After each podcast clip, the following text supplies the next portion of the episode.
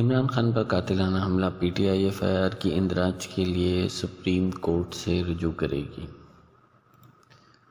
P T I کے senators, اراکین قومی اسمبلی اور اراکین صوبائی اسمبلی ایف آئی آر کے اندراج کا مطالبہ کرتے ہوئے سپریم کورٹ سے رجوع کریں گے۔ سابق وزیر اعظم عمران خان کی زیر صدارت تحریک انصاف کا اجلاس ہوا۔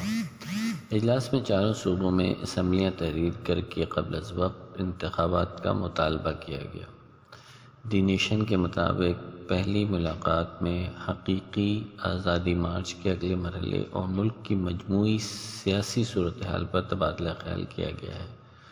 اجلاس میں باضابطہ وفاقی وزراء شاہ محمود قریشی، اسد عمر، فواد چودھری، سینیٹر اعظم سواتی، عمر ایوب، ڈاکٹر یاسمین راشد میاں، اسلم اقبال، حماد حضر اعجاز چودھری، شفقت محمود اور دیگر پارٹی رہنماؤں نے بھی شرکت کی۔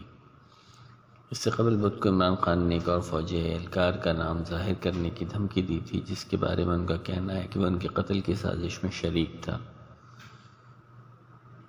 اس سے قبل پاکستان کی سپریم کورٹ نے I G Punjab police Faisal Shahkar کو پی ٹی آئی کے سربراہ پر فائرنگ کی ایف آئی آر درج کرنے کا حکم جاری کیا تھا اور انہیں چوبیس گھنٹے میں رپورٹ پیش کرنے کا بھی حکم دیا تھا۔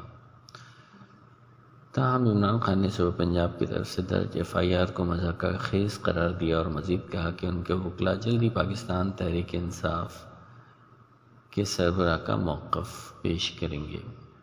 یاد رہے کہ عمران خان کو تین نومبر کو صبح پنجاب کے وزیر وزیر آباد میں لانگ مارچ کے دوران گولی مار دی گئی تھی، جس کے نتیجے میں ان کی ٹانگوں میں گولی لگی تھی۔ خان نے اس کے بعد انتہائی اہم اعلان کیا تھا کہ اتحادی حکومت اور میجر جنرل نصیر فیصل کو حملے کا ذمہ دار ٹھہرایا تھا۔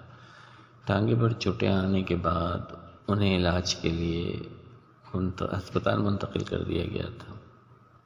اس حملے میں ایک شخص ہلاک اور تیرہ زخمی ہوئے تھے۔